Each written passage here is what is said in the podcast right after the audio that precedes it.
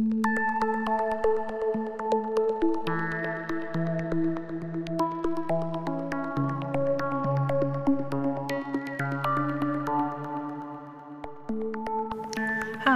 and welcome to this installment of our New Books in the Arts and Sciences panel podcast, sponsored by Columbia University's Dean of Humanities and School of Arts and Sciences, and the Heyman Center for the Humanities and the Society of Fellows. I'm Anne Levitsky. Today's podcast celebrates James P. Shenton, Assistant Professor of the Core Curriculum and member of the Department of Political Science, Turkuler Isiksel's book Europe's Functional Constitution a theory of constitutionalism beyond the state. First, I'll bring you Turku's words from the panel, where she discusses the main concepts and forces at work in her book.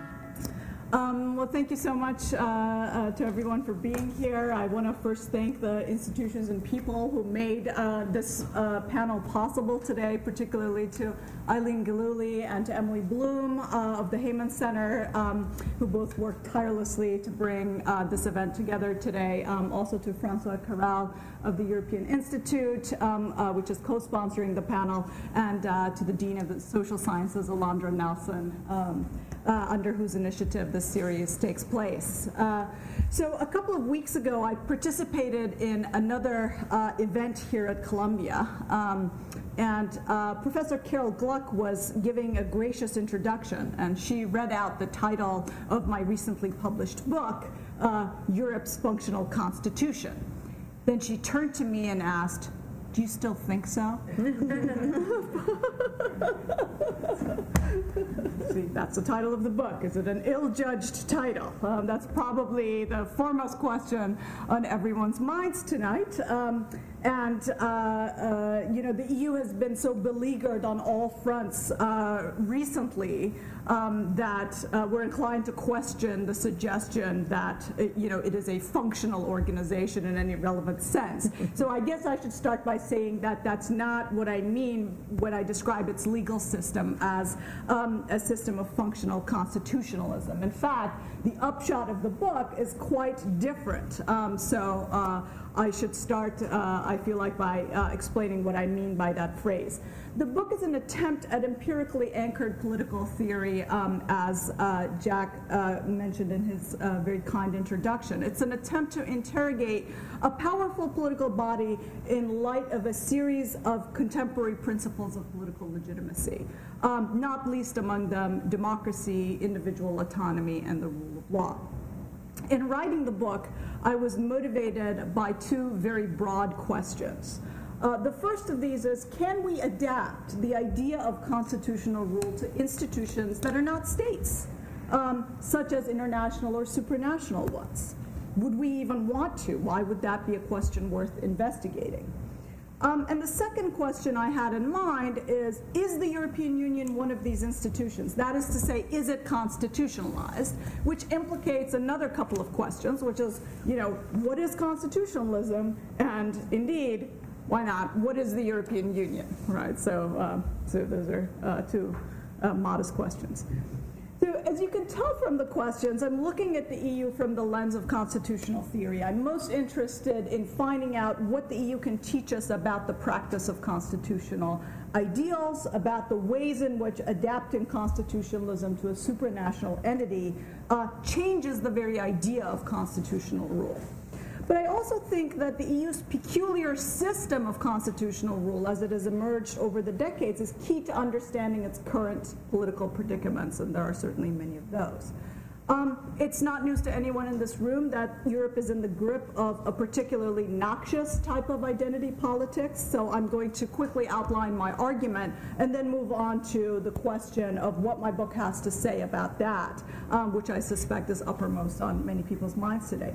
So, as the book's um, title implies, the central claim in it is that the EU instantiates um, a system of functional constitutionalism. There's a two-step claim there. It entails first that despite being rooted in a series of interstate agreements, um, the EU should be considered as a constitutional order in its own right. And second, that this constitutional order is best understood as a system of functional constitutionalism. So let me expand on that um, idea. So syllogistically, constitutionalism is a system in which all political authority derives from and is subordinate to the Constitution. But then we ask, where does the Constitution itself draw its authority? Modern constitutions appeal to a range of sources the will of the people, the inalienable rights of individuals, the authority of a nation's founders, a narrative of national destiny, divine sanction or revelation, or ancient customs, to name a few.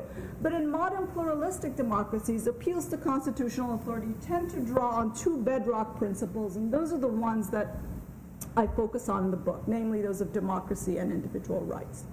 According to a democratic conception of constitutionalism, the Constitution draws its legitimacy from enabling the exercise of collective self rule. Um, by contrast, rights based accounts tend to construe the Constitution's primary task as uh, carving out and protecting a sacrosanct sphere of individual liberty and safeguarding it against encroachment by the state. And I argue in the book that the EU is a supranational constitutional system insofar as it guides, constrains, and enables the institutions of its member states. But its authority doesn't map onto either the democratic or the rights based conceptions of constitutional legitimacy. For one thing, it operates at arm's length from traditional mechanisms of popular participation and representation.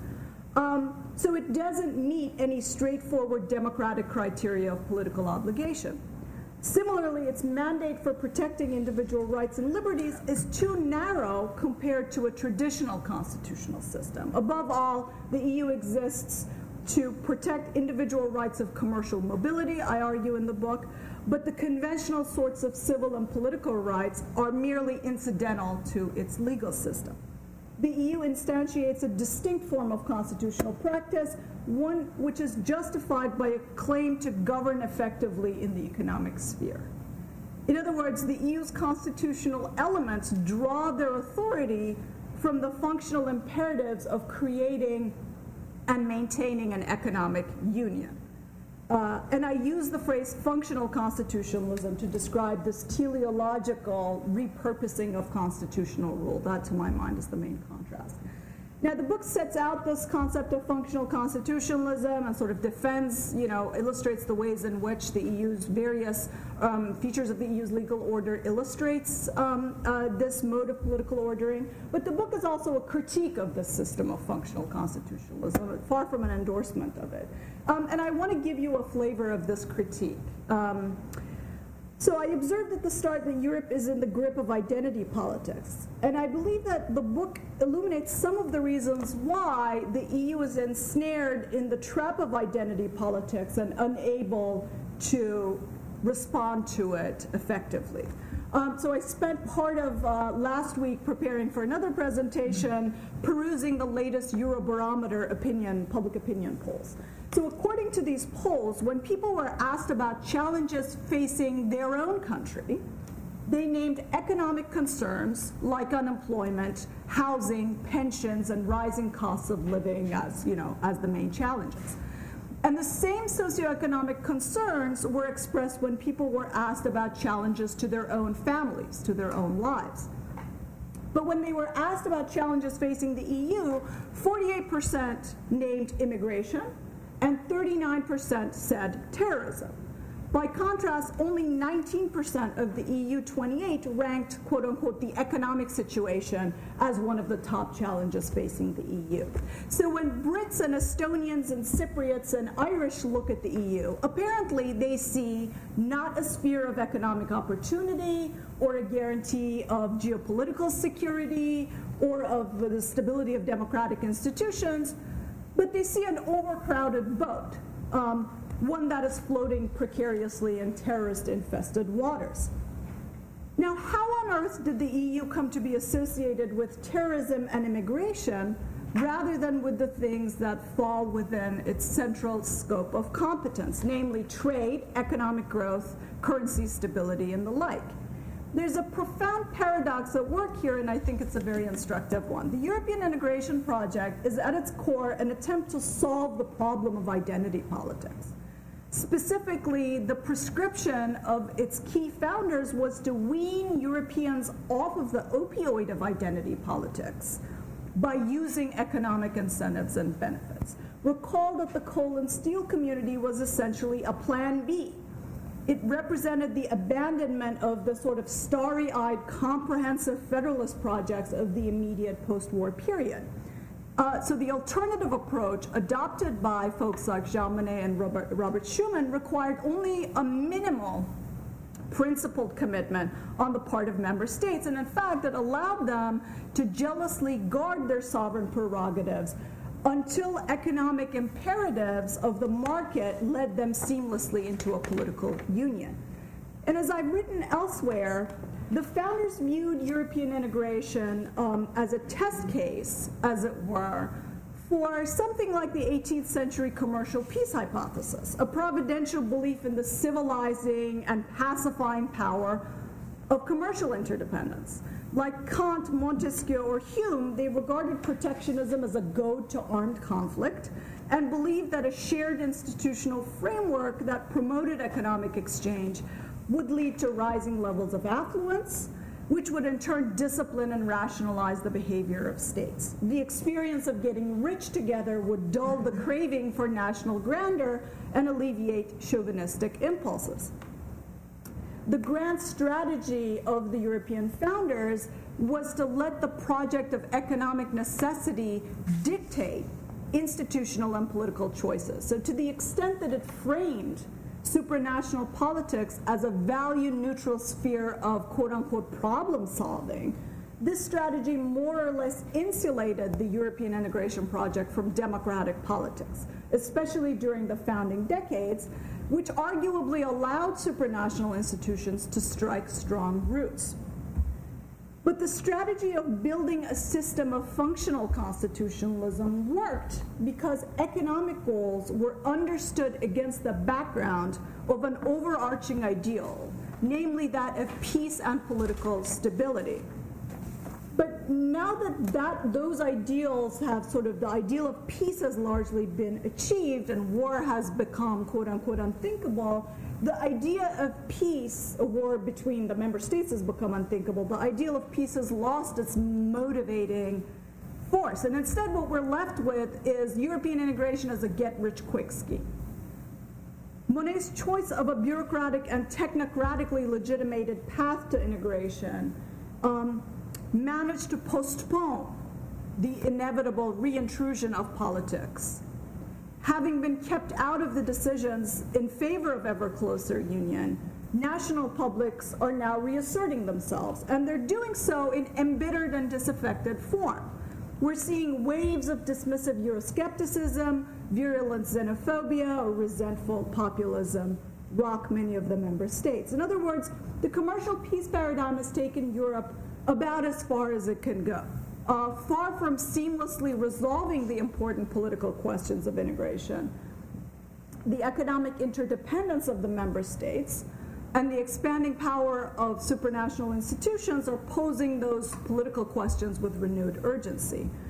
And yet, all of the institutional embellishments that the EU has acquired since Maastricht um, don't change the fact that the EU is at its core an economic union. It approaches problems the way an economic union would by trying to generate more wealth, by trying to make the pie bigger. It tries to address all types of discontent by making the pie bigger. And at this point in time, it strikes me that trying to solve an identity politics problem by doubling down on technocratic solutions is like trying to fix an electrical failure with a monkey wrench. And you know what happens if you try to do that, right? You get electrocuted.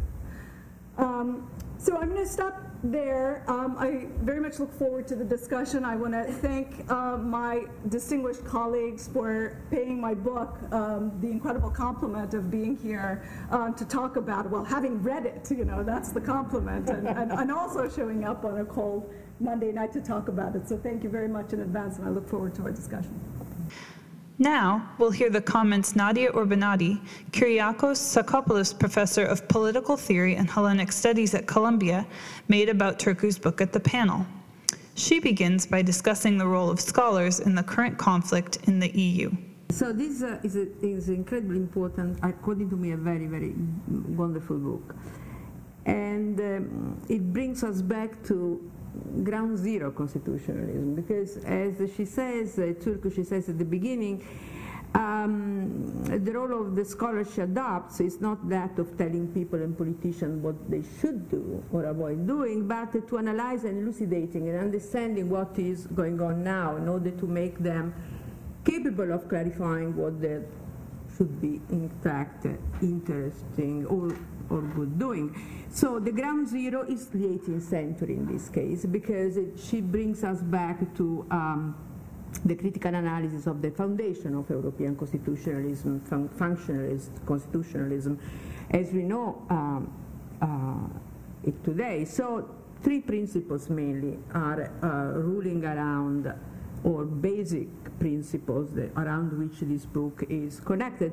Um, the idea of um, 18th century constitutionalism, which is the outcome of a long trajectory going back to the Roman Empire, to the Caesar and so on and so forth, is to try to have uh, um, the power of command of the states capable of imposing obedience through force, how to legitimate this force, and how to make force subjected to rights. Mm -hmm. So basic rights as a limitation of power of state uh, sovereignty on the one hand, and on the other hand, to make the subject themselves uh, contributing in uh, the legitimacy process by their own consent, thus self-governing or self-government democratic legitimacy. These are two important parallel uh, trajectories that are going on. And the third one that is again 19th, 18th century, that was very well understood from, she's an expert on this, from Montesquieu and Kant,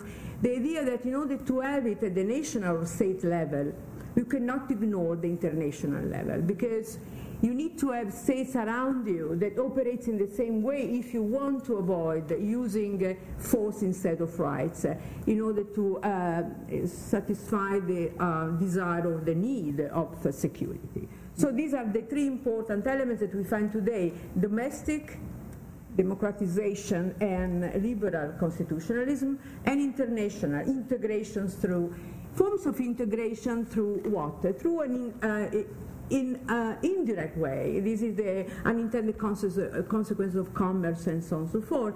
Indirect way, because this is the only way that we can um, convince people that is in their own interests uh, instead of imposing uh, on them a kind of straitjacket of goals to be reached. So within this context, um, we have to read functional uh, constitutionalism, as I, uh, I understood by reading this, this book. Now, there is, though, a novelty in this functionalist constitution, uh, constitutional conception um, that is becoming uh, relevant also for the domestic, meaning, um, whereas at the beginning uh, the domestic state members, they agree on creating this uh, functional constitutional behavior among them, in the long process, this functionalism uh, falls back on the domestic. And thus, the domestic order is becoming more and more in tune with this functionalism. So we are eroding the political foundation of national or state-based constitutionalism in order to adapt it to the uh, cosmopolitan or the international. So in these two elements, the element of domestic and the element of international, the element of political, the element of functional, the functional wins. Mm -hmm. and is eroding the political. This is also within the 18th century technocratic project of eliminating conflicts by eliminating the reason for conflict, which right. is this I found is fascinating because here we are in front of uh, a new way of interpreting, uh, a, a, new form of constitutionalization of politics, mm -hmm. uh, actually something new, meaning the um, obsolescence of political constitutionalism. And this can be seen also paradoxically in this fatigue that state member states have in uh, uh, being consistent with their own democratic constitutions. There is a fatigue, more and more. Why? Because with the crisis, and since she's very good in that, showing that this constitution is, is based on functionalism for the achievement of well-being or prosperity, meaning that we, when this well-being and prosperity is not there, but instead this crisis there, so the straitjacket is imposed on national constitutions to adapt more and more to the, uh, to the uh, functionalist uh, criteria. And at this point, does the very national democracies, they become less democratic. Mm -hmm. So one example, it's uh, in my country at least, Monti's government uh, in, uh, in a span of 24 hours, he was able, with a large majority of the, of the parliament, to change an important article of the constitution, which all the uh, uh national constitution they have, the article that impose balanced budget uh, rules, meaning limiting, narrowing the national sovereignty power of the state.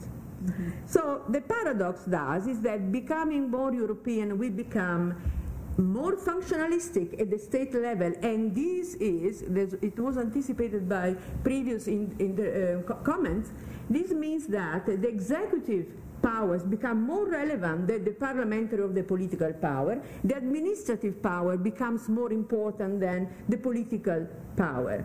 So at the end of uh, the day, after almost 60 years, 50, 60 years of uh, Europeanization of constitutional politics in Europe, what are we? Are more or less uh, in tune with the democratic principles uh, which Europe started uh, to, uh, to, uh, to claim after World War II. I think we are in another phase, in a phase of an erosion of, in fact, not only democracy direct sense, but the, the criterion according, according to which uh, the constitutional uh, democracies used to work. Mm -hmm. Even the issue of accountability is becoming more and more obscure and less relevant. Other forms of accountability is accountability to functionalism, that is to outcome, to output, uh, accountability to consequences instead of principles. So there is a a overturn of uh, um, um, notion of constitutionalism, a good functionalism within uh, this constitutional moment. So my question to you then, because this is fascinating, it's a very, on the one hand, also frightening, because we are really in the kind of domain of uh, uh um, I say, uh, Saint-Simonian, po positivistic kind of, right. uh, yeah. Uh, so the question I would like to ask you is the following, because you seem to, at the end, to be a little bit, not optimistic, but to have a good uh, argument instead of being, uh, um, uh, you know, uh, there is nothing to, to propose, to propose a, a, a an approach that is not dualistic state and constitution, but instead a kind of um, what you call reflexivity. You call it, uh, you have an expression that I. I Reflexive Yeah, exactly. Uh, that is, there are these three principles liberty, uh, democracy, and efficiency. Mm-hmm. Why don't we think of putting them together in balance so that one can be connected to the other one, because after all, all constitutions want not simply to have some basic rights or limitation of power, but also to be capable of functioning effectively. But my question to you is, in these three principles, efficiency seems to be more and more relevant than the other, than the other two, mm. because it's easier to be measured, it is easier to be uh, imposed because it's basic, very regulatory and less and less um, judgment uh, value based. Mm -hmm, mm -hmm. So at the end of the day, um, of these liberty, democracy, and efficiency, it seems to me that there is a true trade-off between them. And when you have to choose, as we see every day now in Europe, particularly at the state level, between uh, um, liberty or security, you choose security. When you have to choose between uh, uh, self-government legitimacy, you choose efficiency instead. Mm -hmm. So are you sure that it's possible? There is still room for this reflexivity and pragmatic adjustment of these three difficult principles to be adjusted. Thank you. At the end of the panel, Turku responded to the other panelists. First, she responds to the panel as a whole before addressing the question of reflexive readjustment that Nadia raises.